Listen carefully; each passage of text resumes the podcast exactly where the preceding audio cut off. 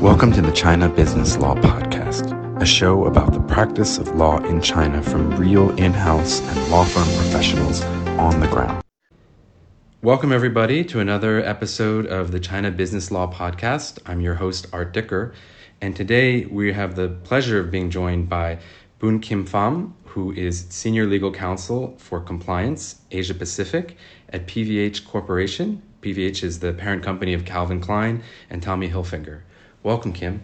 Oh, thank you, Art. It's a pleasure to be here on your show today. Yeah, we are we are really lucky to have you. And uh, so today we're going to talk a little bit about um, uh, the in-house role and in compliance and how a, a multinational company uh, handles compliance and maybe a, a, lot about China, but we can talk about Asia Pacific as well. Um, first off, for the, the audience, can you give a little bit more about your story, uh, your career, what brought you to China, and, and things like that? Sure, thank you.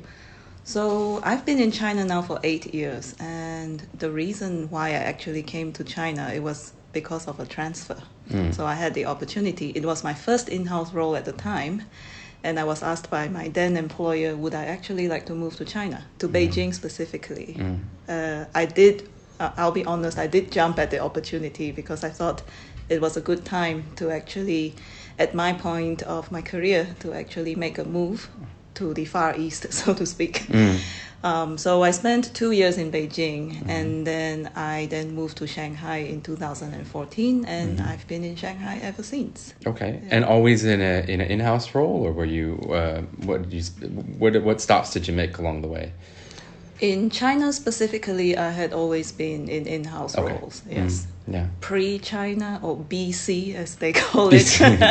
before, before, yeah, before China. Yeah. Before China, I worked for both the government sector as okay. well as in private practice. Okay, so that government sector um, uh, experience probably also valuable for compliance too, right? This you're it dealing is. with, yeah. It is because it, uh, my first my my first full time role was actually with the Malaysian government. Mm. So in a way, when people you know in compliance, we talk about not giving bribes, not yeah. giving favors, not asking for favors. In fact, as someone who worked in the government sector, I've actually seen it firsthand how things could go royally wrong. Yeah. People coming into your office trying to explain that actually you really shouldn't have to work too hard on a particular case because I've already spoken to the judge. It happened to me personally. Mm-hmm, I was mm-hmm. just like two or three months into my it's like into my job. Star Wars uh, Jedi mind tricks. These are not the droids you're looking for. exactly. yes. but you can see right through that, obviously. Yeah. Mm-hmm.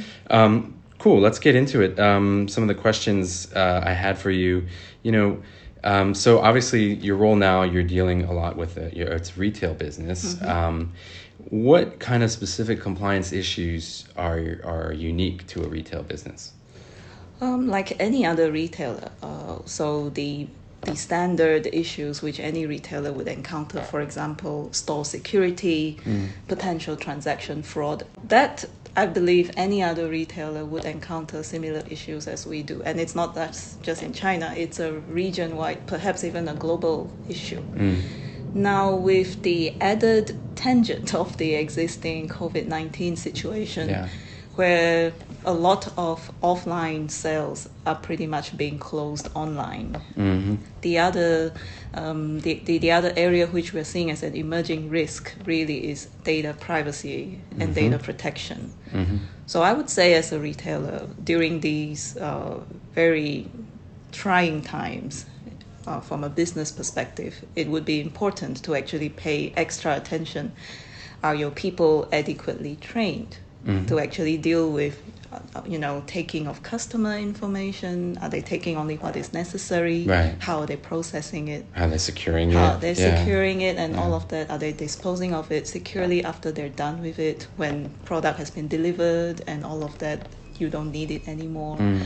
All of that actually comes into play. Yeah. So that's interesting because because the role of a compliance professional in a company mm-hmm. is is is not a it's not always apples to apples that you're comparing between different companies, right? Some Agreed. in past in the in the past when I had uh, when I was in house, we had compliance within the legal team.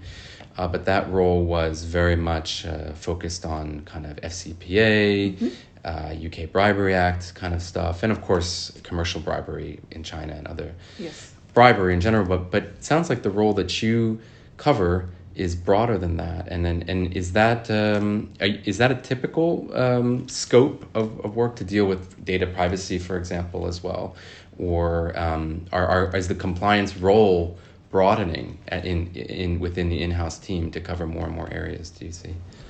Uh, I can only speak on behalf of my role at PVH because, yeah. in speaking to other peers, the role is actually uh, separate. Mm. So, a chief data privacy officer would not typically, as you said, deal with issues such as FCPA or antitrust, right. commercial right. bribery, and all of that. It's very much specialized. I think one of the reasons why we actually have this approach is simply because in Asia specifically, as we look at the direction that the authorities are taking from a regulatory perspective, the expectation of data governance is very similar to what companies should have in place for a compliance program. Mm. So, in a way, I guess we are taking a step ahead, I suppose, in a way, if you looked at it, where someone who's actually um, been driving or actually influencing the senior leaders of a company in relation to what would be the expectations mm. of a robust compliance program would then hopefully be able to work in the same way, the same ideals mm. as the data privacy program is being rolled out. Mm. I do have a counterpart uh, who sits in Amsterdam, and she basically leads the global data privacy program. But mm. we see very strong similarities mm. as you know the compliance program, people are quite aware in terms of the FCPA 1977. Mm. What actually constitutes a bribe is pretty much solid. It's very clear. Right. It's a concept that is easy to understand. Mm. Data privacy is a growing area for compliance professionals specifically because you can tell someone not to bribe. Right. And that concept is easy enough to understand. It's right. what constitutes a bribe that needs more explanation. Mm. Whereas from a data protection or data privacy perspective, don't collect more than what you need. Mm. On that point itself requires just conceptually uh, having a lot of conversations with the business leads mm. because it's all about am I getting all the data that I need for my analytical purposes? Mm. Do I know what my consumer wants? Mm. And a fine line and a balance does need to be had in terms of yes, we do want to understand what our consumers want, but at the same time, we have to do the right thing by them. Right. In that we're not over collecting because that is what is expected. Certainly, in the various uh, various regulatory bodies that we see in Asia, Korea being one of the strictest. Mm-hmm. Where even if you wanted to transfer someone's data overseas, you've got to get the consent. Yep express consent, no bundled up consent, express consent yep. of the customers.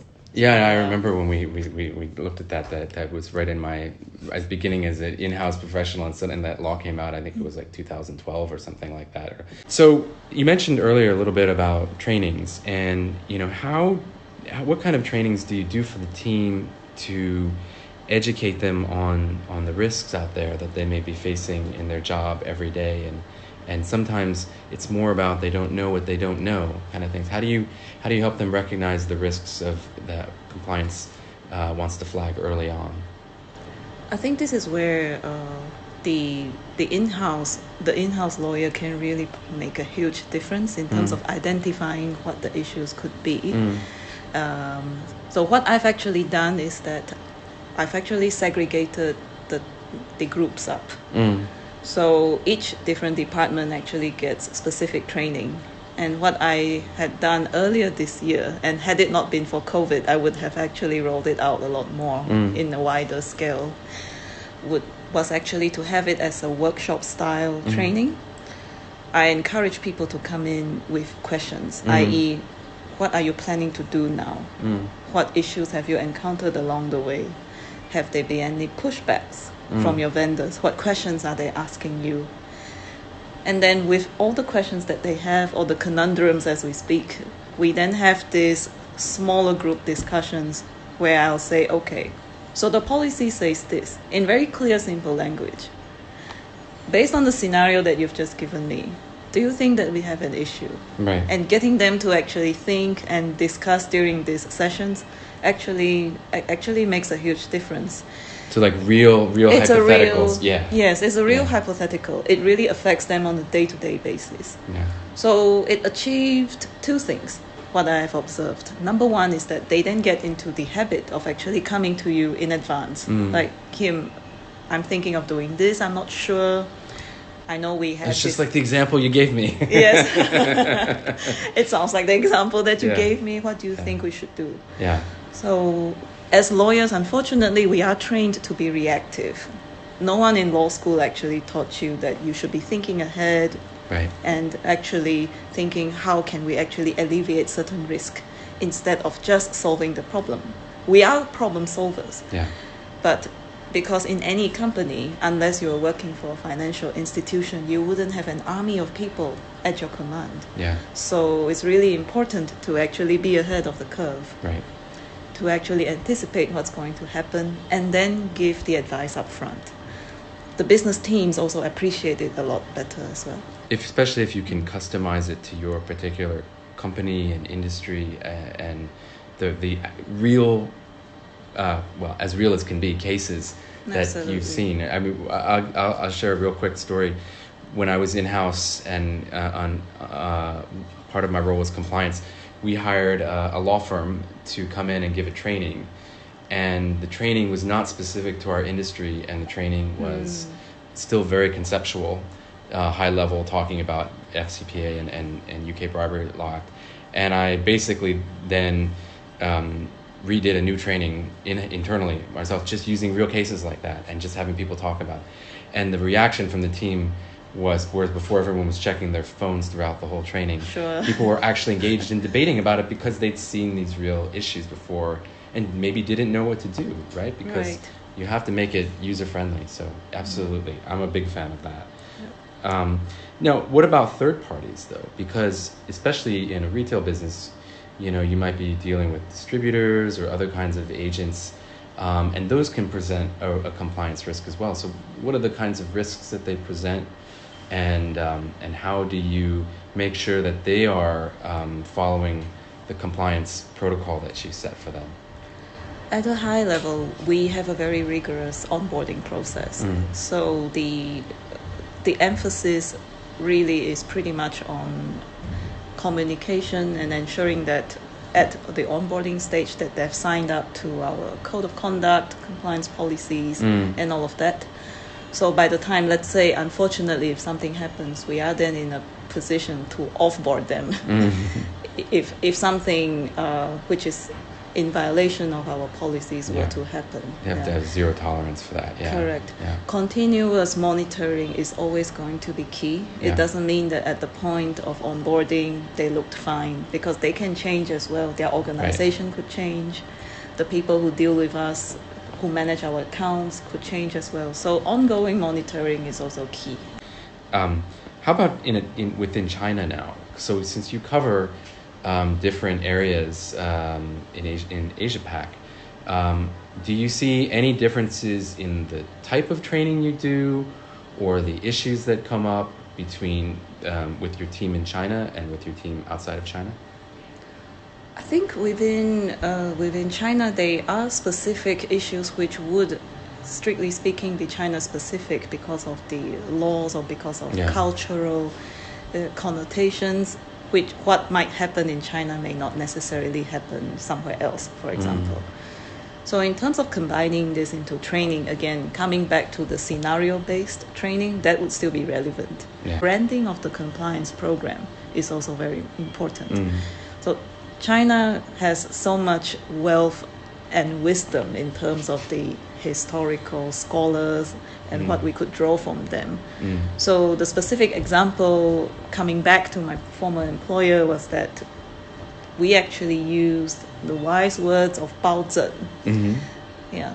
Okay. Uh, integrity is the basis of one's life. Okay. So that actually resonated very well because we are all working for multinationals and ethics is just as important as compliance Mm. because compliance without ethics is just following orders. Yeah. And that's not necessarily the corporate culture which we would want to develop Mm. or we would necessarily want to achieve Yeah.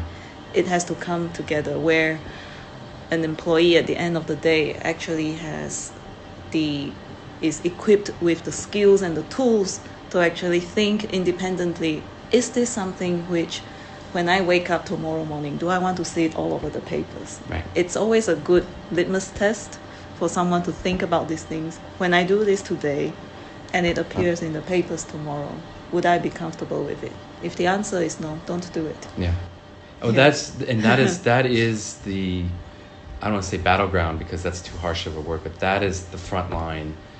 I would think of compliance professionals working with people in the field, where where uh, you know, in my experience, and again, I don't want to sound like a cultural snob or something like that, but but I think the culture of, of multinational companies is they have global standards, right? They Yes. don't have a compliance pro- program that's too unique for China or too unique for India or, or any or any country in the world.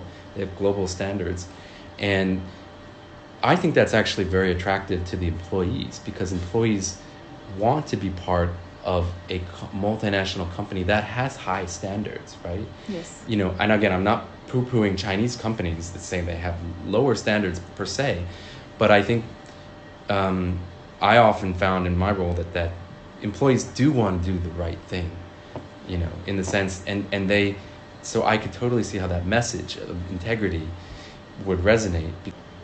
One of the key things which we haven't addressed yet, which is which is I think is kind of the elephant in the room, is you can't operate a compliance program in a vacuum. In other words, um, the people that need to implement the policy and are on the ground that we just talked about, um, somebody needs to set the tone for them, and, and, and, and often that's the senior management of the company that doesn't, not just the compliance leaders in the company. How do you work with senior management to get everyone aligned on the message and the practice of the compliance program in the company? I think first and foremost, getting a meaningful seat at the table Mm. as a compliance lead officer. It doesn't matter what your title is.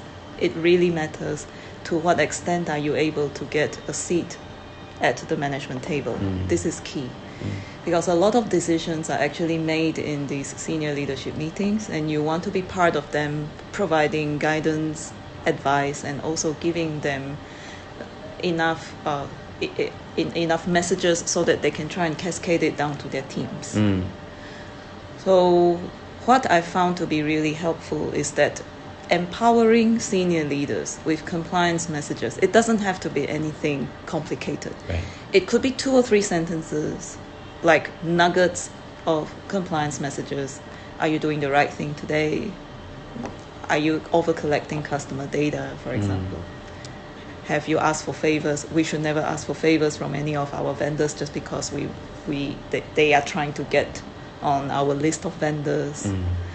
Or are we ensuring that the records, the accounting records, are actually accurate? It depends on which which department lead is Mm. actually sending out these messages.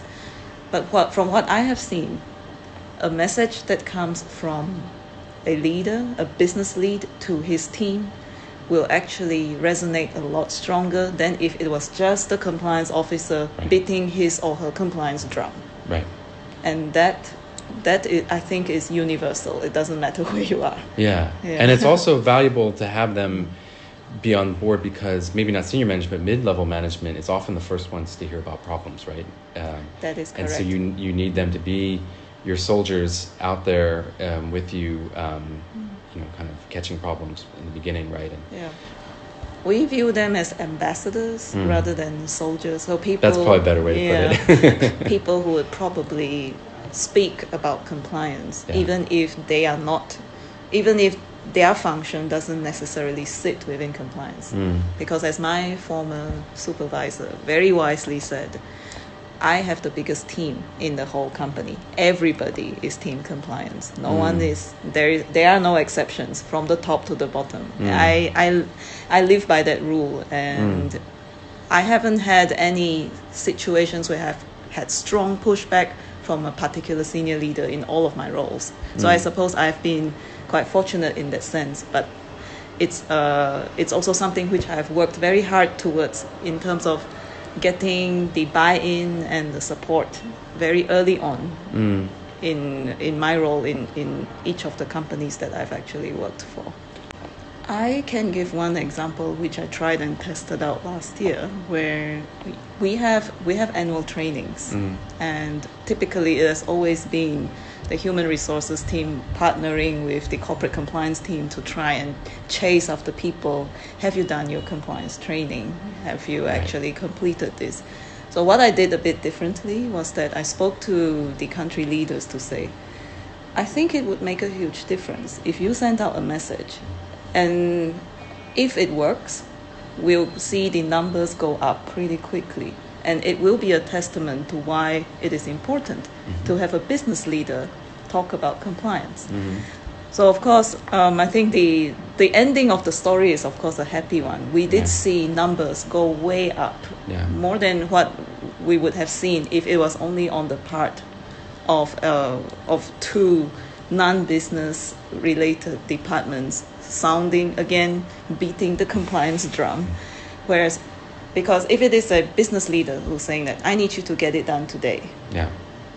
there's no questions That- asked. That's it. End of That's story. it. End of story. Yeah. Yes. The middle managers, what you what, what you have actually mentioned earlier, Mm. Art. I think what's really important as well at the middle level management, not only are they encountering the issues firsthand, people are also coming to them Yes. asking for guidance firsthand. So, in terms of empowering leaders and ensuring that they cascade the messages down to their teams, who would be the middle management, Mm. we are also hoping in a way that this would also cultivate a good speak up culture Yeah. where people are not afraid to actually ask questions. We think something is not quite right here. Yeah. Yeah. Is it something we should continue to do or should we just put a stop to it? Right. Yeah. Right. Because half of the time, if we are able to resolve the issues through a very robust and effective hotline, or where we've actually cultivated a good speak up culture, Mm. we are then able to implement processes, policies, and procedures, which then Mm. enable us to actually improve. Yeah. Where employees do not have confidence in the reporting system, what tends to happen is that, and in China, this is very easy to do because we've got this Yao San Yao and all mm. everything that's out there mm. for purposes of raising your grievances and complaints. It could very quickly escalate into something which is difficult to control. Yeah. yeah. And the company, for any company with all good intentions, wanting to solve a problem, could find themselves spending more effort and time Right. answering questions of the regulators. And we Yeah. don't, no one wants any company to be in that position. Yeah, sometimes it's it's not that you're trying to avoid it's you're trying to hide something. It's more No. about you need to you don't want to unnecessarily open your yourself up to uh, a fishing expedition or some kind of a uh, investigation that, that doesn't have any basis, but because the situation wasn't understood in the first place. Yeah, I can. Uh, that would be a big risk. Yeah, absolutely. But, but now you mentioned um, uh, the frontline people and getting through to those middle managers. Now, those middle managers all don't sit in the headquarters, right, or in the regional headquarters. They're out in the field. They're probably in, in your in your local offices around uh, China and different offices around Asia Pac, and you know the compliance team is limited in its bandwidth and so forth. How do you try to um, uh, get them to know who you are, get them to um, remember um, that you're available to help, and um, get them in, you know, in, enjoy some of their mind share um, when issues come up. How do you make your presence felt in the region if you're sitting in the headquarters? So pre COVID, when we could travel, and that would apply, I believe, for a lot of my peers, having FaceTime, regular meetings, quarterly catch ups in the various different locations would be important. Mm. Post COVID times, where the you know the old adage saying out of sight out of mind Yeah. it's really important and i think we are fortunate in this unfortunate situation where vcs video conferencing facilities are actually available Mm. So there's a way to actually connect Mm-hmm. online, even if you can't meet people offline. Mm. So there has to be a certain level of discipline, certainly on my part, to actually con- ensure that there is constant communication. Ask the questions. Like, for example, when we were going through the peak of the COVID 19 in China, end of February and then sometime in March, it was, it was really important to ensure that, you know, constant calls were made to Mm. the various teams. Hey guys, what are you working on? Do you need my help? What are you thinking? Have you been discussing with vendors? Mm. What what are your plans? And this conversation has to continue. Yeah. Yes. So that that would be how, you know, specifically as it relates to the existing situation, how as compliance professionals we can continue to ensure that our presence is felt, Mm. that uh, the teams understand that okay, the compliance function is still there. Yeah. Yeah, let's make sure that we check in with the compliance officer before we do something, because again, prevention is always better than cure. We know Yeah. that. Absolutely, and and if you have, you know, COVID is is obviously these days is is changing the way people work, but also there's it's a challenging economic time as well, and It so is. usually when in challenging economic times, that it can it, compliance becomes more important, right? So, but do you think you'll rely on these kinds of new technologies, not new technologies, but using these technologies more than you did in the past, even after COVID subsides? I think I think you're right. It can't actually replace actual FaceTime. Yeah. But what it has made me realize that there are some meetings which could actually be done Mm. online. Mm. and it could be equally effective as Mm. the entire social experiment that we've been pushed Yeah. to actually do Yeah. during this time period. So what it would what it would help it would help unpack what is necessary and essential travel which would make a difference. Mm. So training or meetings with key personnel, I, I think the face time is still going to be important. Yeah. Investigations is still going to be important. Right.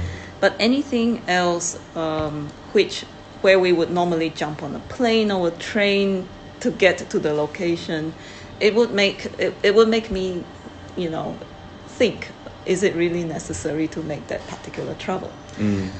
I think for businesses, for business leads, what we have seen, and this is again a little bit um, counterintuitive, interestingly, to, to a business person, where in China there's always been the baijiu drinking culture, Right. lots of dinners and all of that. And during this time period, you've had to maintain that relationship without actually doing all of this. Mm.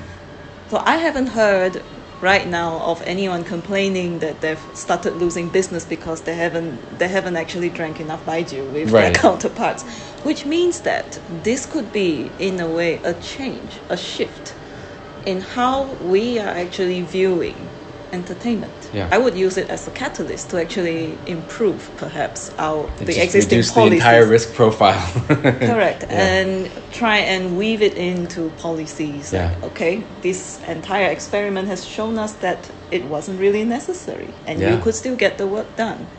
So why would you need to have these expensive fancy dinners and all of that? So Yeah. it is it is an interesting shift, I think, from this perspective. It will be interesting to see, and, and big companies with the, always had these big T and E budgets, and Correct. and and and I don't, yeah, I don't think that's going to go back to the way it was before after COVID. Because what do you see is changing in the world of compliance, especially out here in in Asia Pacific? Mm, a couple of things. I think first of all, and this is something which I gave a lot of thought as as I continued to grow and mature in this role. And I actually ex- explained this during a, a conference last year when I was in London. As much as lawyers do not like to hear this, essentially, as a compliance counsel, we do have one of the hardest sales jobs in the world. Yes, We are selling a Um, concept. we are selling something which people don't think will happen. right. In a crisis, people, in order to survive, they would psychologically try and convince themselves that you know this there's this optimism which goes around it's not going to happen to me it's not going to happen to us. So during crisis times it can be difficult to sell this concept because people are desperate and they do want to get their numbers up. Mm. in peacetime it is also equally difficult because why fix something if it's not broken yet so getting it into getting it into our concept you know as a compliance officer i feel that it is a sales job so you have Mm. to think how are you going to get the buy-in how are you Mm. going to get your client customers Mm. within your, your within your organization to actually get this buy-in are the are the efforts that i'm putting in are they actually generating the ROI uh, in Mhm. business speak, Mhm. gen- generating the ROI which we would like to see. Mm. Are our business leaders actually speaking the compliance talk? Mhm. I do feel that when we've reached a stage in an organization where the business leaders are talking more about compliance and asking the right questions instead of you coming to them after an event has happened to say, by the way, if we had done this, we could have avoided. If we graduate from that passive, um, reactive mode to a proactive, business driven Mhm. compliance program, I, I think that would be that, that would be really the icing on the cake for Mm. anyone's career who, which is based in compliance. Mm. Yeah. Not to say you'd make yourself obsolete if you got to that point, uh, or you, you because uh, I'm sure you would agree compliance is, is a continuous process, right? It is. It is a continuous process and a continuous journey. But with that end goal in mind, it, Mm. it really then helps change our mindsets in terms of how can I be more effective at my role. Exactly. Well, I, I think that's a great way to, to, to, to bring the bring our talk to a close. I think um, it's it's been a like I said a real treat because um, to find someone who does this um, this role every day um, in uh, inside a company, it's it's it's um, it's not so easy to find to find someone who to talk about their experience. So I appreciate you doing that, and uh, I think our audience will as well. So I want to thank you, Kim, so much for joining us on on China Business Law podcast, and uh, uh, I'm sure our, our audience will give a lot of really positive feedback about this one. Thank you, Art, for having me here. Thanks Yeah. very much. Okay, thank you. All right.